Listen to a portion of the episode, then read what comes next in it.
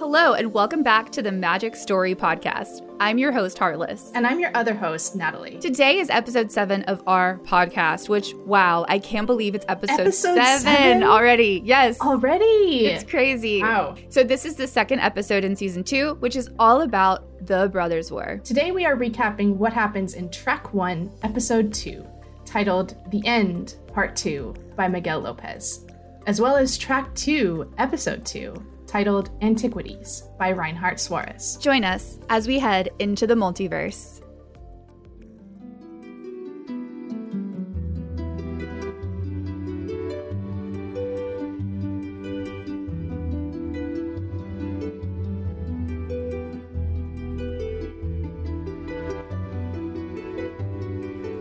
So a lot happened last episode. If you are just tuning in, I highly recommend you go back and you listen to season one because these stories are connected. But for those of you who have been following along with us, Natalie's going to give us a quick recap of what we talked about in the last episode to set the stage for what we're going to dive into today. So in episode six of our podcast, we began the story of The Brothers' War, which has two tracks with five story episodes each. Track one takes place four thousand years into the past, where in episode one of track one, we were introduced to a character named Kayla bin-Kroog, as she was trying to rebuild a city called Penregon. Now, Penregon is the last sanctuary after an event referenced as the Cataclysm, which is none other than the Brothers' War. The aftermath of this war, which was five years ago at the start of track one, utterly decimated the landscape of Dominaria. Kayla, Queen Regent of Penregon, struggles to keep her people fed and warm as the world had literally ended. A huge migrant crusade approached the gates of Penregon, led by a radical named Radek, whose sole purpose was to rid the world of Urza's war machines. They had such hatred for anything machine-related that Penregon's docile civils, which were non-violent constructs built by Tawnos to help rebuild the city, were considered demons to this crusade, and their priests attacked them in the streets. The unrest quickly got out of hand, and at the end of the chapter, Kayla bin-Kroog had to rally her militant forces to defend her city against the crusade. Meanwhile, track two takes place in the present day, and our Planeswalker friends Teferi, Saheeli, Kaya, and Jodah, among others, are inside Urza's tower, which they have used as a safe house against the impending Phyrexian invasion.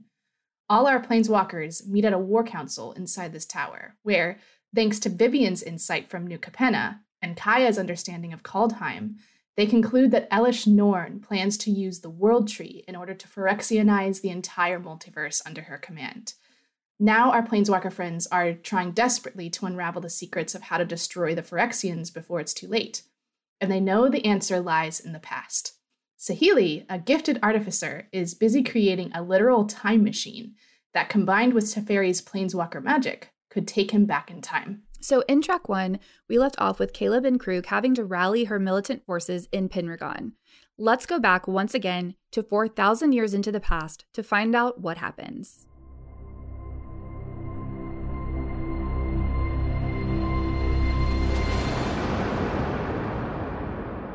All right, so if you remember at the end of last episode, there was a siege happening in Penregon. So essentially all of the Tulls, who, which are a religious group, had come into the city, and their religion is essentially machines are bad and they don't want anything to do with them. So they come into the city and they really cause some havoc. So immediately there are there's bloodshed, and this leads to a complete siege of Penregon. Now, Kayla's militant forces, which include newly armed civils, which again are the those machines that Kayla and Tawnos had worked to make docile and helpful, they are basically working together against the Crusaders, and right now they're winning. So we, partway through the siege, we switch to Tawnos' perspective, and he's in his workshop office where he's poring over Urza's old machine designs, and he's ruminating and pondering a little bit, and he thinks that machines, by design, are hostile. And this is something of a surprise because last episode, Tawnos was trying to convince Kayla that he could create docile machines, but now he's having a little bit of an internal retrospective here that he thinks that anything of Urza's design are meant to destroy. And even the civils that he just helped create are Urza's designs, therefore not docile like we had led to believe. And I mean, he's right. Those civils are now fighting against the Crusaders. They have literally been turned into war war machines when, you know, they were meant to be peaceful and now they are literal made militia war machines and they're killing people. I mean,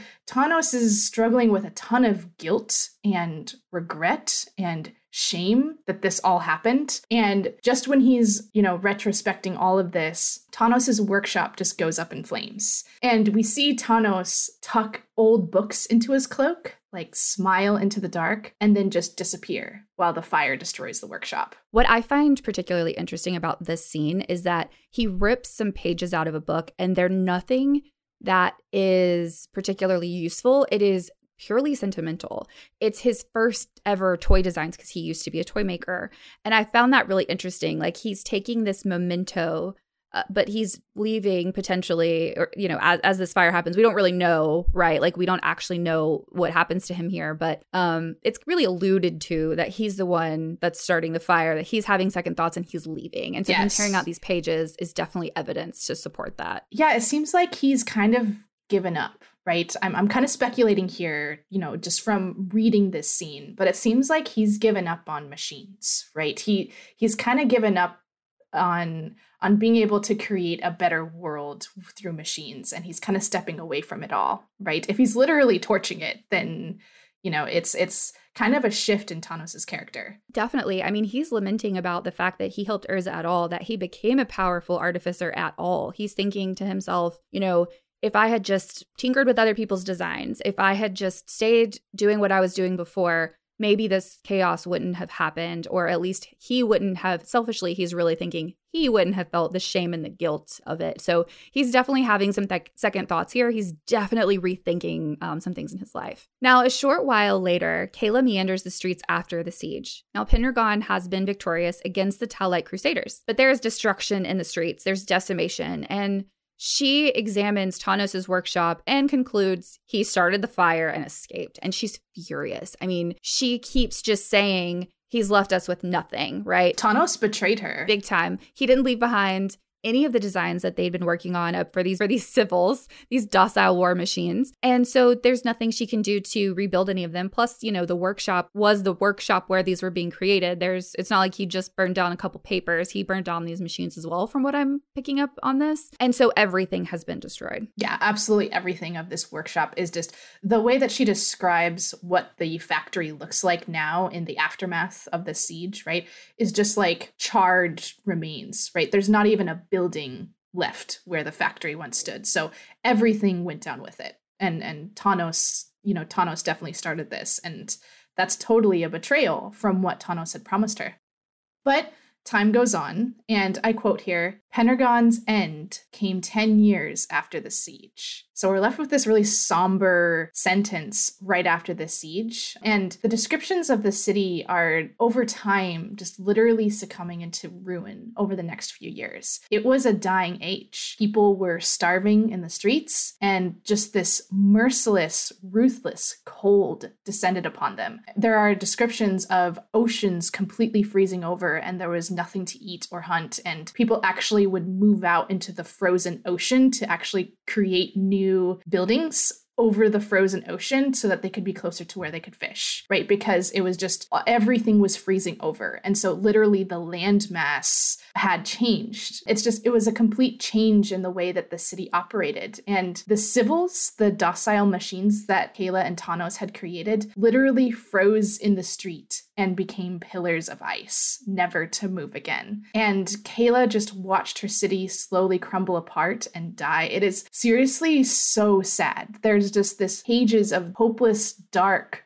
cold, post-apocalyptic struggle. It's it's just, it was bleak to read this. And it made me really wonder what the future of these people really were going to be. Were they going to make it? You know, and, and with that sentence, Penregon's end, you know, I at this point, I was really wondering whether Kayla and the others were actually going to make it at all. Yeah, and I think Kayla's feeling the same way because she's really succumbing to her despair as well. Outwardly, she's remaining composed. She is being the person that the people need her to be. But over time, she sought solitude. She'd often walk out of the city to scream and cry to herself. There's actually multiple passages of her screaming into her pillow, and she it's just grief, just pure grief. Everything.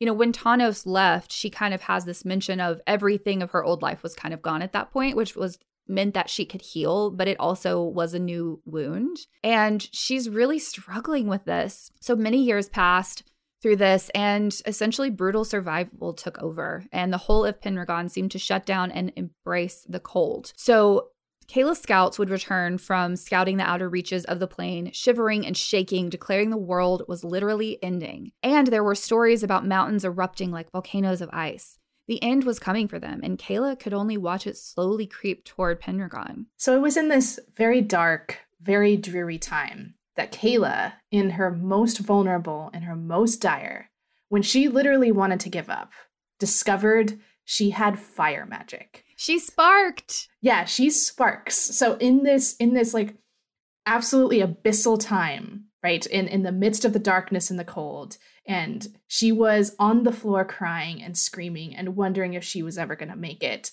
of like an abandoned house outside the city. She's totally alone on the floor, thinking that this is it. This is the end. This is how I go. And suddenly her fingers formed sparks and she could ignite herself in flame. It's like this flame that Kayla discovers within herself is also like a, a beacon of her own resolve too. A new hope was sparked within her. And I, I mean, like, cue montage music here, because Kayla, after discovering this, she has like a new determination, right? It's like she's almost like reborn from this. She, she goes back to the city and she pores over books and scrolls and ancient writings about how to control and use her magic. She suddenly has hope again, and she disciplines herself and learns how to control it. Which is really cool, because just before this, it really describes what I identify as a state of depression. She is not enjoying anything she's doing. She's got this time on her hands. She's got money. She's got the funds.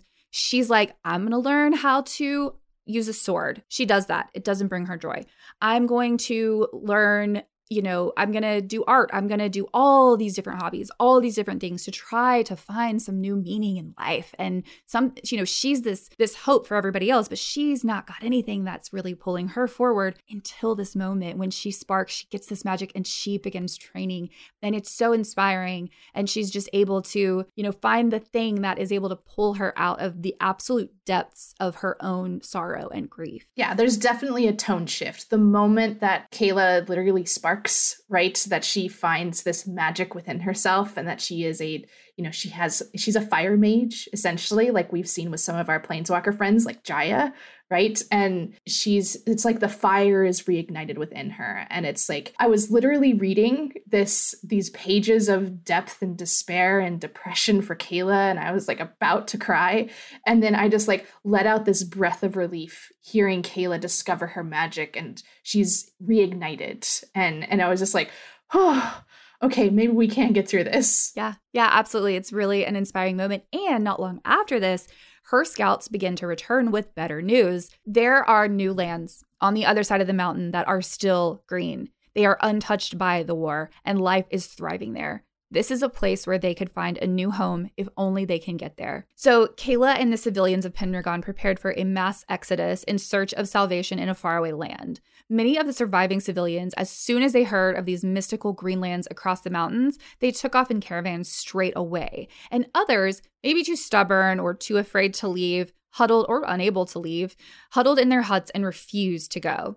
So Kayla was one of the last to leave the city, and she bids it farewell. And the trek through the mountains, so we follow Kayla and this last caravan out of Penregon through the mountains to find this mystical green land somewhere in the depths of Dominaria that she's never been. But the trek takes its toll. The trek itself was brutal, and Kayla loses many of her people. But after many, many months of travel, they do make it to the other side. And the scouts were right. Green, lush grasses of the meadows greet them, of open prairies. It's a paradise. So although the Brothers' War had not completely decimated this place, we still see some of the after effects of it that are a little bit familiar. So if you remember the Talites, the, the crusaders that Kayla had been at siege with earlier Earlier in this episode, they also found sanctuary here. They are prolific here. They have kind of taken over the cities here almost. Um, and so everywhere she turns, she sees these Talites, these crusaders. And I quote here, "There were towns and cities,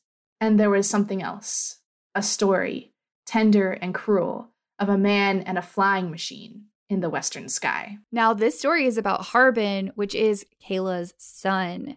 she had lost her son to the Brothers' War, something that was one of the sources of her grief. It had devastated her for years since it happened. And the hope that Harbin might still be alive somewhere in the depths of Dominaria drives her forward to this new land too.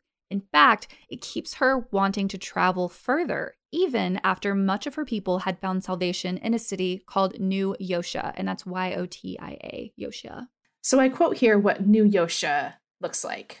New Yosha welcomed them as Penregon once welcomed those who came to its gates. Most of Kayla's people settled here, finding the city a warm and familiar comfort. Kayla nearly did as well. She was tired, and New Yosha reminded her of her youth. The scents, the food, the music, the language. Even the buildings, though they were simple wooden affairs, were Yoshan through and through. The thought of finding her son Harbin compels her to continue west. Dead or alive, ghost or spirit, Kayla resolved to cross the continent to learn the truth. Strange things were happening in Terrasier. With Tawnos, she had seen the dead return. Within herself and Jarsyl, she had seen magic. The old world was dying, remembering, trembling.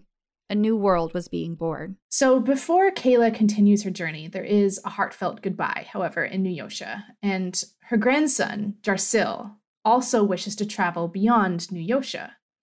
In fact, his journey is leading him to a school of magic somewhere far away, established by two magical professors, an artificer named Nod and a mage named Duck. That sounds familiar. That's because it should be. Mishra's most trusted accomplice in the war was named Ashnod, and Kayla hints that Duck might actually be Tawnos, who was Urza's most trusted accomplice, and who had disappeared after setting the factory on fire in Penregon after the siege earlier in this episode. Okay. Okay, that's interesting. So Nod and Duck. Yeah, that makes sense. Okay. So Kayla urges Jarsyl to continue his studies. She says, go north. If there are teachers greater than me, seek them out. So Jarsyl was also a mage, and so he clearly wants to pursue that and kind of find hope, just like Kayla did, in his magical abilities, right? And he wants to study to become a great mage. And this is one of the first instances of a school of magic ever kind of existing in Dominaria before. And so the hope that this might bring for Jarsyl, I mean, I understand that, right? To continue your education and to discover the power within you. That's that's a that's a wonderful motivation to connect. to continue to further yourself, right? So as hard as, as it is to say goodbye, I'm glad that Jarsyl is going. Ooh, which kind of makes me think that that could be like the beginnings of Strixhaven, which is, of course, a magical school on a plane called Arcavios, which is a set that came out a little while ago and really explores, you know, magical people teaching other magical people how to use their magic. And it's really cool. And it's really just this like awesome place for people to go and study. So if that's what he's found, or even if it's even close to that, then yeah, he's choosing the right path. He's choosing to go learn to not only control his magic, but utilize it in a way that is beneficial for him or society or whatever it is he wants to do with his life. So good job, Jarsyl. Exactly. Exactly. Like we're seeing to me, like we're seeing the very beginnings of what it means to teach others how to do magic, right? Yes. Kayla had to teach herself, right? Because a school doesn't exist to teach mages how to be a mage, right? That doesn't exist yet, but we're seeing the beginnings of it, right? So that's kind of cool where this could be the beginning of something great for Jarsyl. And so, yeah. Yeah, like Chandra learned her magic from like basically a group of monks that had followed the teachings of Jaya. That wasn't a formal school, right? That was something she had to go seek out on her own. That's not just, okay, I'm whatever year old you are when you start at Strixhaven, it's time for me to enroll in school, right? It's uh, it's something you would have to have an entire que- like ordeal of trying to find someone who could even teach you before you could even begin to learn, or you're you're off on your own finding magical texts. I mean, imagine you find out you have these abilities and the only way that you can figure out how to do them is just trial and error. I mean, that's that's so crazy, and that's kind of where we're at before people start taking education and formalizing it for magic users. Yeah, the first mages had to learn just like Kayla did. And Jarsyl brightened too, right? The prospect of going to find this new school, you know, somewhere in North Dominaria is just like, it. it I, I quote, it's like a weight just lifts from his shoulders, and still tears sprang to his eyes. Kayla stood and rounded the table to Jarsyl, gathering him up into an embrace. My boy, she whispered, squeezing him tight, you and I have different stories. Mine might be ending, but yours is about to begin. Ultimately, the two bid their farewells. Jarsyl to his new school, and Kayla, she takes a boat down to the river to head west to find the truth about her son Harbin. Her journey takes her through her homeland of Kroog. Now Kroog, as far as we had known it from Kayla, it was a city of her youth that had been decimated in the Brothers' War. She had to escape many years ago and hasn't really seen it since. And Natalie, can you give us a description of the city now?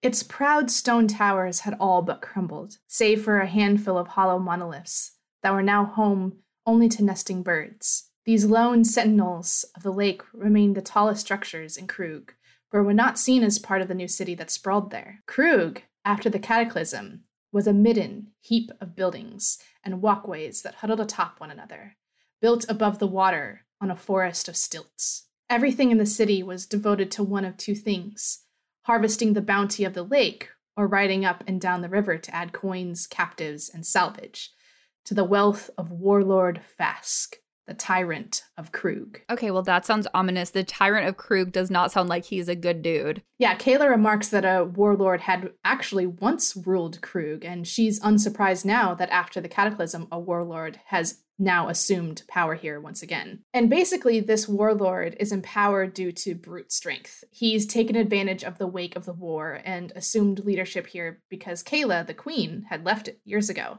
Now we switch to Fask's perspective for the next little while, leaving behind Kayla after noting, quote, she was free. Okay, so Fask, who again is um, the tyrant of Kroog, he wakes up in the middle of the night to noises in his room. For the past little while, he's been hearing voices, he's been hearing bumps, and he tries to talk himself out of being afraid this night. Uh, but after m- multiple bumps happen, he's like, no, there is a noise at my bedside. Something is impossibly getting past this very elaborate system of alarms and guards that he set up. So he's been hearing voices and hearing bumps in the night. Like, he's so convinced that it's really happening that he has like taken like string and hung up tinsel and forks and other metal things that will clack together if a sound happens in his room, because he's convinced that something is after him, whether and no one else can seem to like hear this thing or see this thing. And so he's Actually, an interesting thing about Fask is that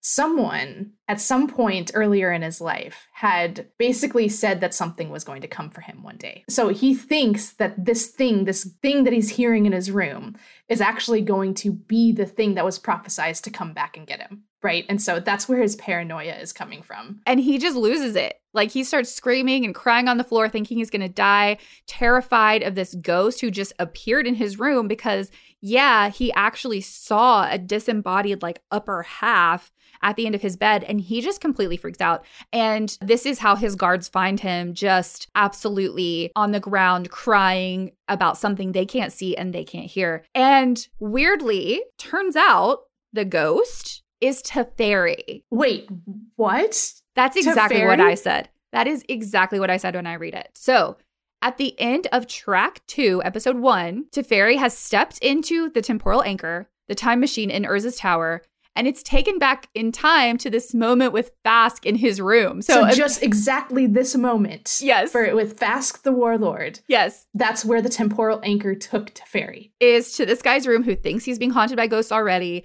He accidentally shows him basically like ghost form of himself and scares this guy into absolute insanity uh, to the point Oops. where he is no longer the tyrant of Kroog after this, which is hilarious. Like, what a hilarious side effect of using your magic. So apparently the anchor was malfunctioning, and Teferi is, you know, he immediately asks like to be pulled out. But the appearance of the ghost becomes quite a story for Fask and the city. It's passed down in legend. And the episode ends with this quote. Many centuries later, an ancient man regaled his grandchildren with the story of that night. He spoke for them of the strife that followed, the kingdoms that rose and fell because of a ghost, and the importance of omens and magic. None of his grandchildren thought his tale anything more than just a story, but they loved the faces and sounds their grandfather would make when telling it, and so they asked for it often. Stories kept spirits high during the bitterly cold nights on the glaciers of Teresier. The Ice Age was upon Dominaria, and though these grandchildren all went on to live long lives and recount various versions of the story to their own dynasties, none of them outlived the ice, and neither did the story of the tyrant and the ghost. So it's interesting, Harless, that you mention the Ice Age on Dominaria, and that is incredibly iconic for Magic's history. It's it's yeah. I, the Ice Age is actually one of the very first sets that was ever released in Magic's history. I think it released in like nineteen ninety-five. Don't quote me on that, but it like it was within the first couple of years of Magic actually being a thing, and it was iconic. The art in Ice Age, the actual Magic set, actually details features of Dominaria all covered in ice, right? And so it's it's really interesting to me that we actually get to see it come to life, right? Like it's we literally see this incredibly iconic phase in Dominarian history, literally like the the cold, the the volcanoes of ice that Kayla's people were experiencing. That was literally the Ice Age, the Ice Age coming to Dominaria. It's a, it's such a cool thing to actually see it happen, right? It's it's a moment in history in Dominarian history books, right? But it was really it was it was a totally different thing to see it actually be there in the moment of when the Ice Age actually happened, right? Because you know, Natalie and I both started um, playing Magic around the same time, like within a year or two of each other.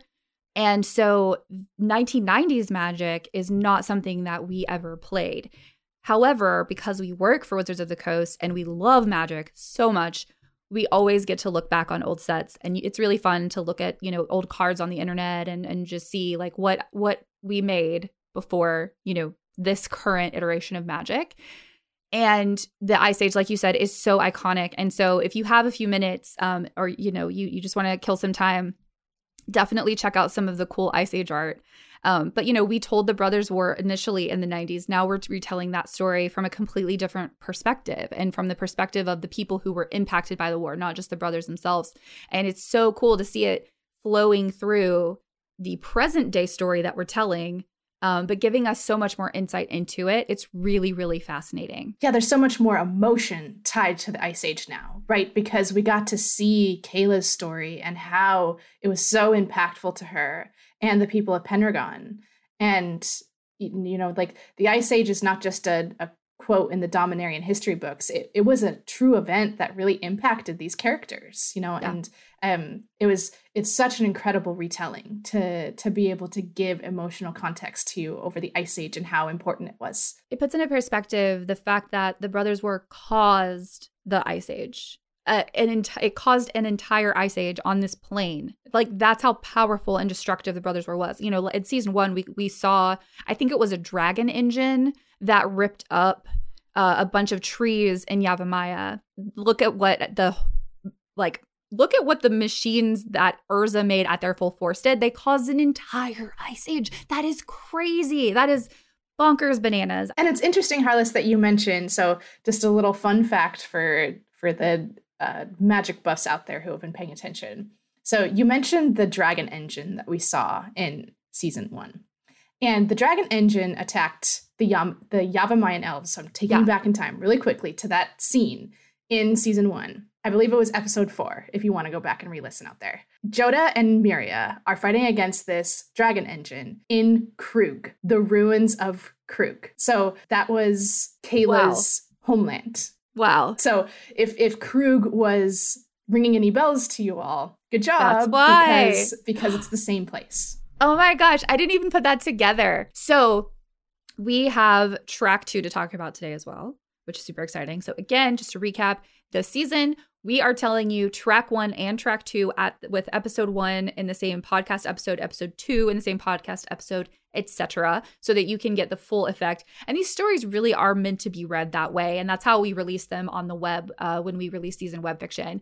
Um, but so if you are going back and reading them on your own, please read track one, episode one, then track one, two, episode one, then track one, episode two, then track two, episode two, et cetera. All right. So episode two is called Antiquities, and it is written by Reinhardt Suarez.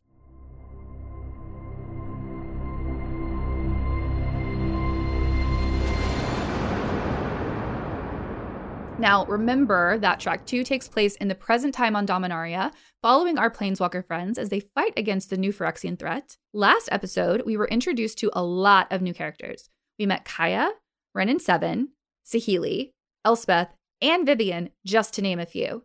So I definitely recommend you listen to the previous episode to get caught up on who we're talking about. And all these Planeswalkers, including Teferi and Jodah, are stationed in Urza's Tower trying to unravel the secrets of the past and how the Phyrexians were defeated many thousands of years ago. They all have concluded what the Phyrexians' ultimate plan is. Elish Norn plans to use the World Tree in order to unify the entire multiverse under her command. In other words, we are days away from Elish Norn and the Phyrexians having complete dominion over the entire multiverse. This plan of Teferi's better work.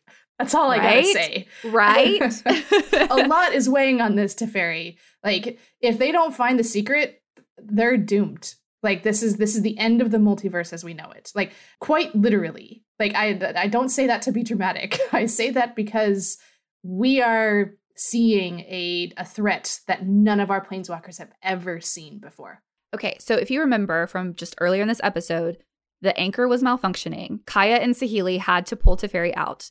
And Saheeli sets to work right away on figuring out what went wrong. Okay, so Saheeli, if you kind of remember from episode six in this podcast, just this last episode, she is an absolute genius artificer. Okay, she is a incredibly gifted, incredibly smart. She's so good and she's so artistic about what she creates. And on top of this, she is a genuinely warm and friendly and clever and compassionate person. And she has true mastery of her magic. If you remember, she just completely recreated the Silex, no big deal, right? Like a complete replica that is exquisitely beautiful. And she's also, we get to know Saheeli really well in this episode. And there is a keenness to her about rising up to new challenges, right? Of knowing new things. And she just like absorbs new information like a sponge, and everything is so fascinating to her.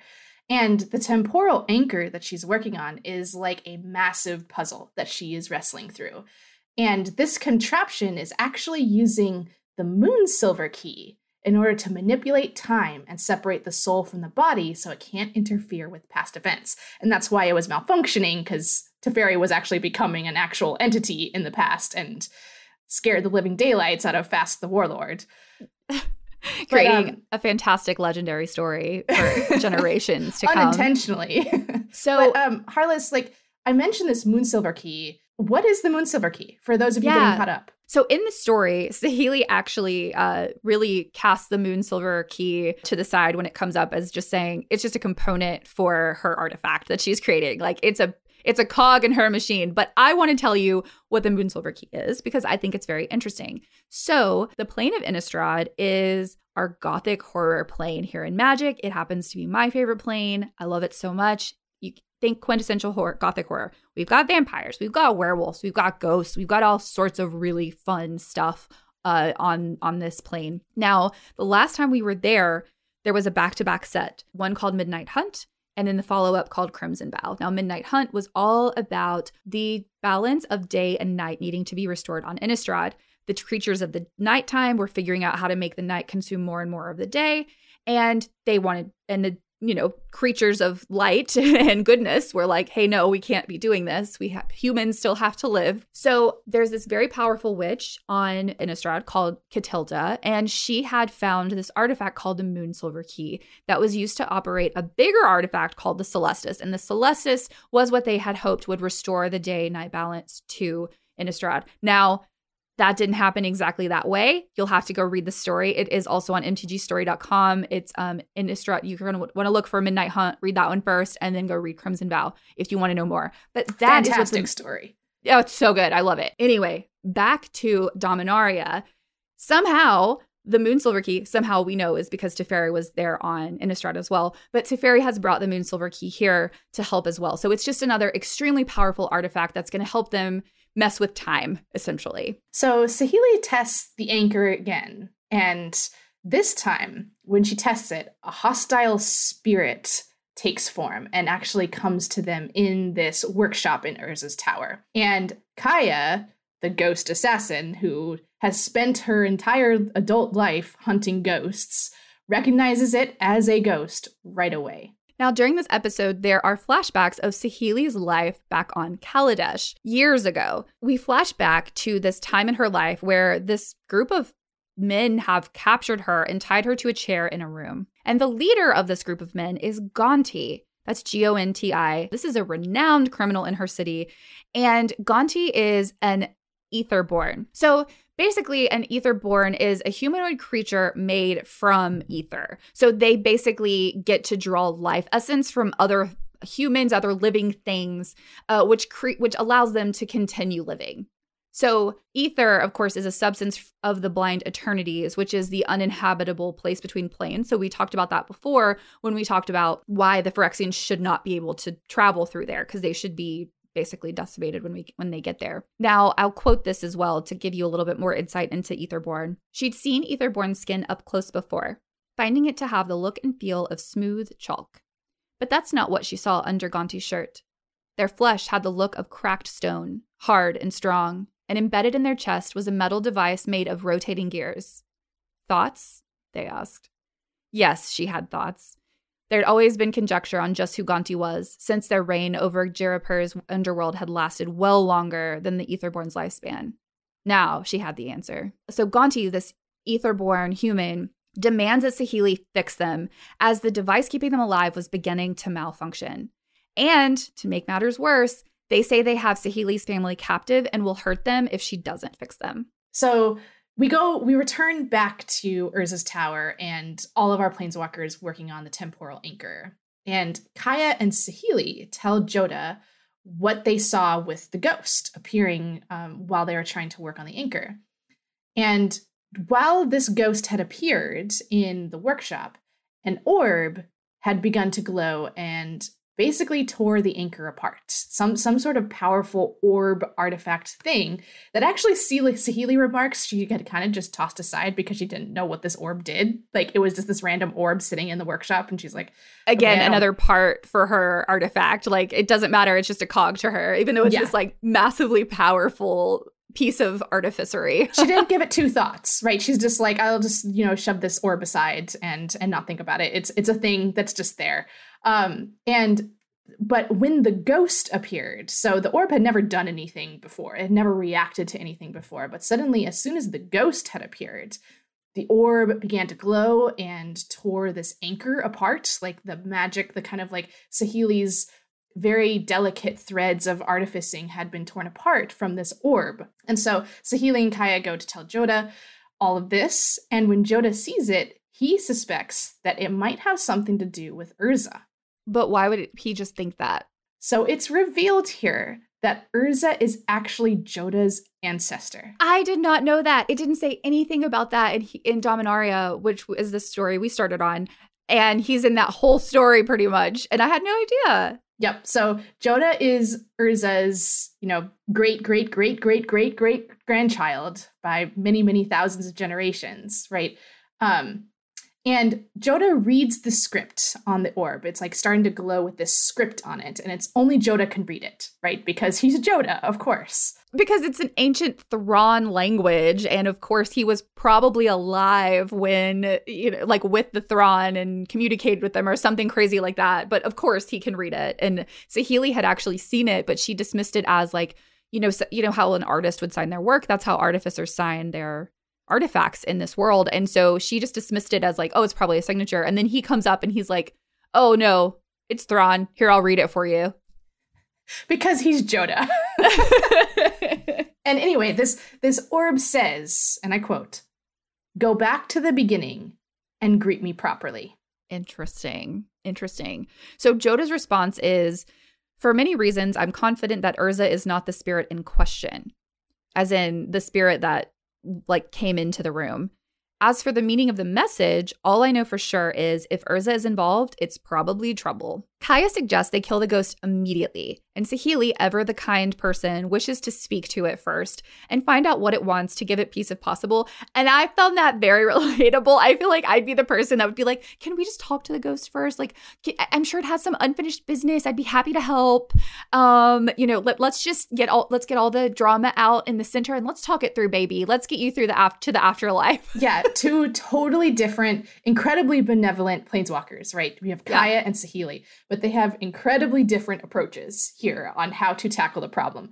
Kaya is like the one kind of clenching her fists and getting her daggers ready. And she's like, all right, before this ghost can hurt anybody, because she's spent her lifetime fighting ghosts. She knows that ghosts can be a little bit untrustworthy, that ghosts usually have some sort of vindictiveness to them. There's a reason there's a ghost here. Um, and especially after Jodah saying, if it has something to do with Urza, it has to be trouble, right? So there's some warning flags here. But then Saheeli, I also hear that, where it's, okay, why don't we talk to it? It's obviously here for a reason. You know, maybe we can give it peace. Maybe we can find out what it wants and settle this completely peacefully, and we don't have to kill it at all. And I hear both sides. Maybe we just have to dig up some wait, maybe we just have to dig up some old ghost's locket and give it to them and, and, and give it to like their ancestor, and then they'll be fine, they'll be gone. But you know, Kaya, like you said, Kaya knows ghosts a lot better than that. Kaya is an expert in ghosts. And so she And she tells Saheeli, you know, most ghosts linger out of vindictiveness, and this ghost in particular has been here for years waiting, focusing on this one thing, which has made it more and more vindictive and more about its, you know, its unfinished business, if you will, than about anything else that had given it human quality. But Saheeli insists on trying. Now, at this point, Jodah disappears on his own to go play around with the orb, see what he can find out about it, and Kaya and Saheeli return to the room with the anchor, resummon the ghost, and set a trap for it, which is pretty clever. They basically act like they're just about to do another um, experiment so that the ghost will show up again, and lo and behold, it does. It returns, destroys the anchor, and escapes. Saheeli immediately hunts down the ghost in the tower, and they find out that his name is Shahriman, and he was the lead battle general for Urza's armies. Now, Shahriman is trying to stop them from restarting Urza's war machine. Shahriman explained that he had made mistakes in the past war. It's very clear that he lost family members in the war, and he's really steadfast in not repeating the same mistakes now. So he is just not going to let them move forward with this. So that's why he's here, right? Shahriman clearly had something to do with the Brothers' War, right? We're, we're clearly given that. And there's regret, right? Where Shahriman had played a probably a big part into the devastation that we saw in Kayla's story, right, in the aftermath of the Brothers' War. So he has literally lingered in Urza's tower, ready to make sure that the same mistakes can't happen twice. Yeah, absolutely. So Kaya takes action. So as Shahriman starts to fade from view, she turns into her ghost form and lunges at the spirit, her ethereal form swelling into a wave of death. She swings out with her dagger. She parries a strike that only she can see, which, how crazy to watch her fight. Like, basically what you think is nothing, but is in fact a very... I would love to watch Kaya yes! fight. So she swings out with her dagger, parrying a strike that only she can see, then spins around with a backward stab. Saheeli watched as Kaya dropped her weapon and knelt down. Kaya's lips moved, but Saheeli heard no sound. She walked to where Kaya was kneeling and waited for her to rematerialize. And after this, Kaya stands up. She's visibly shaken, and she says, "I'm sorry. He didn't give us much choice." And I just think that's so and sweet. And he didn't. Because you know. Kaya knew this was going to happen. She knew it. But she still heard Saheeli out. She still let Saheeli she figure tried. it out for herself yeah. and try. Yeah. And I think that is one of the things that makes Kaya so amazing. Like, she could easily have been like, listen, this is my realm and I'm telling you, and you should probably take my word for it. And she would have been right to say that, but she didn't. She, she, she didn't. Yeah. She let, she knows Saheeli is a, is a kind of a softer person, which, like, yay for softer people. That's a good thing. I'm not saying that is a bad thing. And she was able to feel like she at least tried, which I think is so important. That's so important. It, those little moments, right? They're in a war, and letting someone have autonomy, letting someone decide the fate of something, letting someone have a little bit of control in their life um, is a big deal. And I think it's really beautiful that Kaya lets her do that. And if there's one thing that we've learned about Saheeli in this episode, is that she learns by trying, right? Yeah. She she rises up to challenges. She's a very hands-on sort of learner, right? Where if she's able to actually work with a thing or see a thing if, like, unfold, she's going to learn the inner workings of how it works, right? She's she's a genius, right? Yeah. And that's how she learns her artificing. And that's actually, like, now that I mention it, that's actually how she's going to get out of this situation with Gonti. So, Harless, take right. us away. Yeah, okay, so back with Gonti, So, so this is, again, back in the past. She's with Gonti, and Gonti has demanded that Saheeli fix their uh, mechanism that is keeping them alive because it's malfunctioning. So Saheeli really has no choice but to help Gonti by fixing their heart. And much to her own annoyance, she is actually thrilled with the device that's keeping Gonti alive. Gonti had kind of teased her about it earlier, like, I know you want to, like, she comes in, Gonti, like, just unbuttons their shirt and is like, here's my really amazingly beautiful um, mechanism keeping me alive. Uh, which is really, really cool. So essentially, this device pulls ether directly out of the atmosphere and pulses it through Gonti's body, similar to how a heart pumps blood. So because they're etherborn, this constant flow of ether has essentially made Gonti immortal, and Saheeli can't help but marvel at the device. And so she's a little annoyed with herself. It's kind of hard not to marvel at a device like that. Like, that's that's incredible machinery, right? That, and no wonder Gonti has been around for so long. And so she's really excited about work, working on Gonti. However, she's also incredibly torn. You know, she's being forced to help a criminal, a person responsible for so much death, violence, and displacement, to stay alive. Because Gonti is an etherborn, they can essentially smell Saheeli's emotion, which, how annoying would it be to date an etherborn if they can, like, smell your emotions? Like, yes, I am a little annoyed, but it's none of your, like, c- can I just be annoyed for, you know? So basically they can uh, they can smell that Saheeli is feeling a little bit of rebellion. She's feeling rebellious. She's thinking to herself, should I do something to make this break? Or not, maybe not even that leak, but should I be doing this? I don't want to be doing this. This isn't helpful. And what can I do? And so basically, Gonti says to her that conflict is the natural state of things, even within an individual. And Saheeli retorts, easy for you to say when you steal and kill for a living. She tells them, I wish we could live in peace without you destroying our lives. I mean, that's a pretty brave statement for someone who is literally, as we speak, operating on a criminal while, let us remind you, her entire family is being held hostage by said criminal. I like I just continue to love Saheeli more and more. Right. Right. She's she's so sassy. She's so, but in, like, the best way. Absolutely. Now, after she essentially tells Gonti what's what, Gonti says to her, don't speak of destroyed lives, when she has no idea what that means. And Gonti really has her there. You know, Gonti is an etherborn, and etherborn have been persecuted just for existing, basically, for a very, very long time. And so Saheeli is kind of, you know, she's kind of forced to just go back to silence at this point. She finishes up her repairs on Gonti's heart, and they tell her that her family was never in any real danger, um, which we'll take that or leave that. And then Gonti walks her to the window to look over their city and leaves her with this. My city. Beautiful, isn't it? We are allied now, but make no mistake. It brought its war to me first, like it did all etherborn. Instead of crumpling, I embraced its thick, spiny hide. To win a war, you must become the war. That is the way of things. Ooh, I just got chills. To win a war, you must become the war. That is the way Ugh. of things. Yeah, boom. That that resonates a little true for what's going on right now. Right? Right? Right? To win a war, you must become the war. And wow, I, I I don't know if Gonti is right or wrong, but they have a point. Yep. Right. So back in the present day on Dominaria, they start up the temporal anchor for the third time. So we're back with the Planeswalkers again. Teferi is snugly in what he calls the coffin, which is where his body stays, while his spirit is essentially separated from his body and sent back in time so that he's not able to disrupt anything that happens there. And the machinery is starting up nicely. Now, as Saheeli waits for everything to power up, she thinks back to her time with Gonti. She recalls the love she'd felt walking into family dinner that night and seeing all her younger cousins dressed in their spring dance costumes. And she thinks to herself that, unlike Gonti, she had never given up on peace. And here's a quote. But if those she loved needed her to, she would become the war. Ooh. Yeah. So we're starting to see, like, some armor some plating. Like, I feel like this is this is Saheeli's armor, sort of. Yeah. Is is she is kind of steeling herself for what she might need to do in order to save the multiverse. Right. Mm-hmm. She she knows the stakes are so high.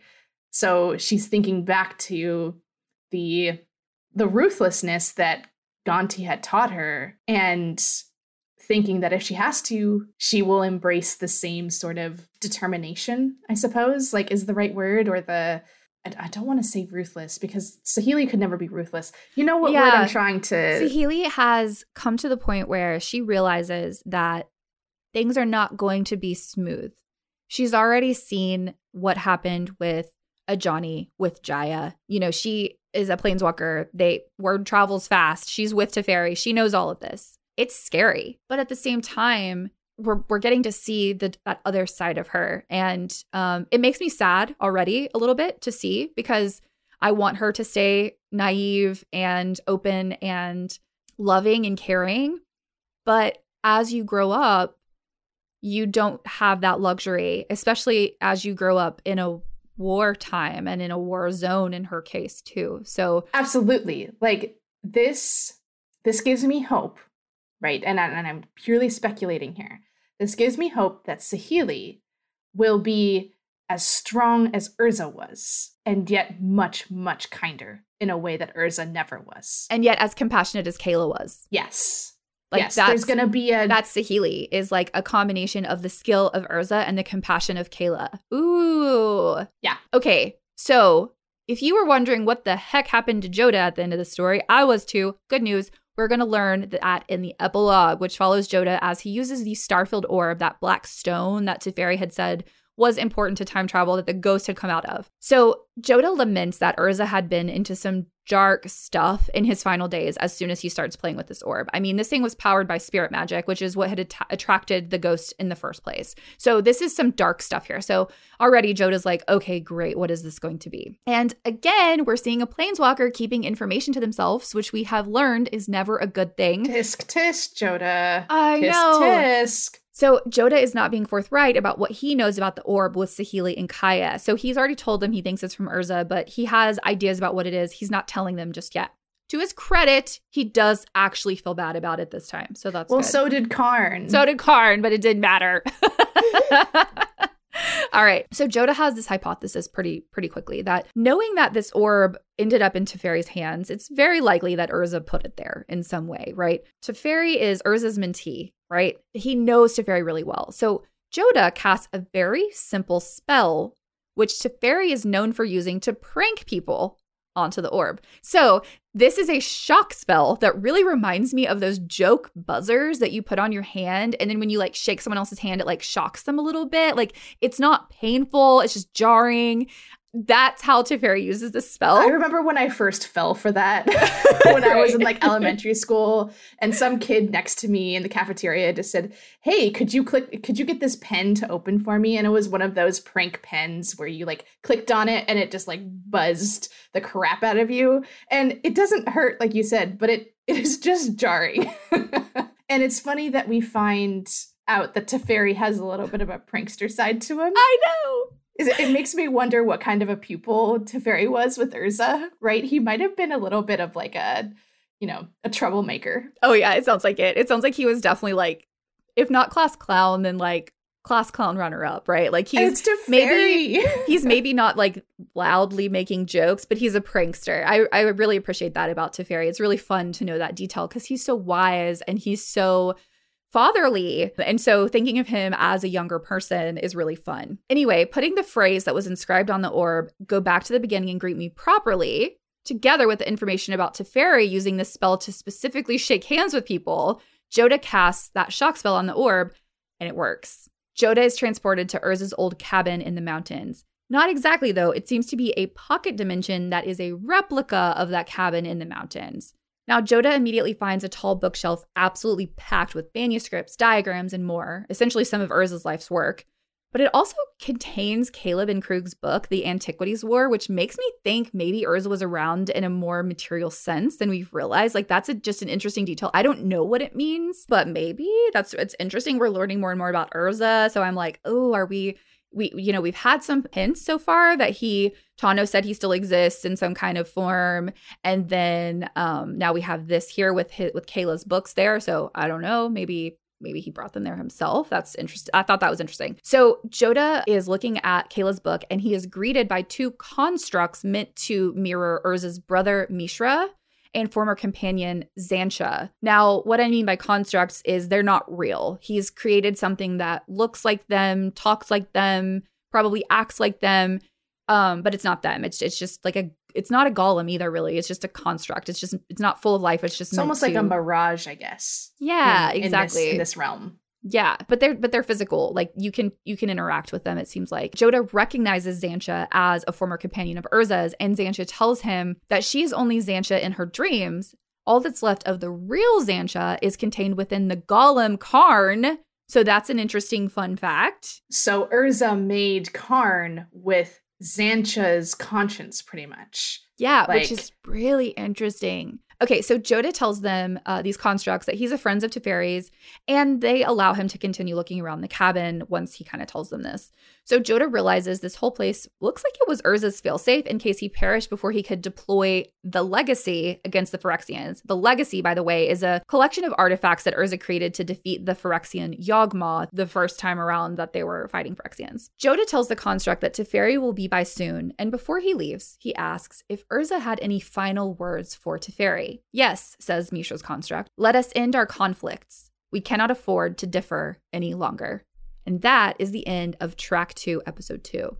Oh man, so many things happening and evolving. I just, I can't wait to dive into the next episodes. So to me, one of the things that's so cool about this, and you know, we, we mentioned it, but just to put it into perspective, this these are two different authors, right? So one is writing about this ghost appearing in the tyrant's room, and the other one is writing the story of how that happened. And they go together so seamlessly. It's really well done. I thoroughly enjoyed this story. I really loved the part about the about the tyrant of Kroog. I just thought that was fantastic. It was it's just the kind of thing that um, you only get in fantasy. You know, it, it's so good. I, and it was and it was just such a well-needed, just a little taste of humor yeah. in this story that is so bleak and, you know, depressing and dark yeah. and gritty. And there's just so much seriousness and high stakes happening in the Brothers' War. That little bit about, you know, the warlord Fask is just going to stand out in my memory oh, yeah. for, for many, many years to come. And the other really cool thing here is this is the first time on the podcast that we've explored someone sparking, which is how you get your Planeswalker abilities. So she sparked into using magic, it seems like. I don't think that she's necessarily is – I don't know if she's necessarily a Planeswalker. But she, or she just, may not have discovered it yet. Or she may not have discovered it yet, but she can use magic. And she and it sparked from this like deep grief, which I found really, really compelling. It's so like heartbreaking. You know, she's literally laying on the floor screaming. She has this place outside of town that she has rented specifically so that she can scream her guts out and no one can hear her. And if that is not just the saddest thing. Meanwhile, she is being the person for the people to look up to. She is the one saying, no, we have to keep pushing. No, she's still we being have to queen. Keep going. She's yeah. still acting as queen, and she's suffering this just like in this grief that's so intense that it has her laying on the floor crying and screaming. And so that really gives us a look into what can spark magic in Magic the Gathering, which I thought was really interesting. And I was really happy that we saw that. And then the final thing that stands out to me in this episode is just Saheeli's abilities and her resolve. And we talked about that already. Saheeli but amazes yes. me. Yeah. She is quickly becoming one of my very favorite Planeswalkers. I love her. And you get to know her so well in yeah. this in this story. You get you get bits of her past as to what made Saheeli Saheeli and And just really what motivates her deep down. And like I said, I, I'm kind of getting chills a little bit in both the most awesome, inspired way and also in a little bit of a intimidated way over her, just over this, this I mental know. armor of steeling herself. If she has to become the war, she will. What does that mean? I'm, uh, I I don't know. I don't think her friends will let her become Urza. I don't think her own compassion will let her become Urza, but I do think she's about to be tested.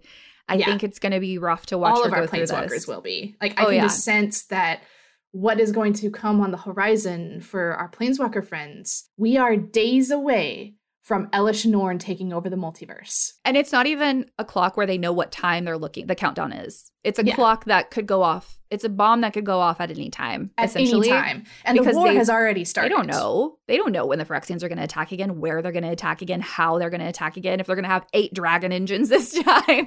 Oh, gosh. Yeah. I, I hope it's, not. It's going to be, it's going to be very devastating when it does happen. And so I guess, guess we're just going to have to hold off on finding out what happens next with our Planeswalker friends and with Kayla and the Tyrant Fask, you name it, all of our characters continues on. We have three more episodes to do in this season, so we've only just started. As always, you can find these episodes on m t g story dot com, so you can read through them yourselves. These stories are by Miguel Lopez and Reinhardt Suarez. Thank you guys so much for listening. Have, Have a magical, magical day. day.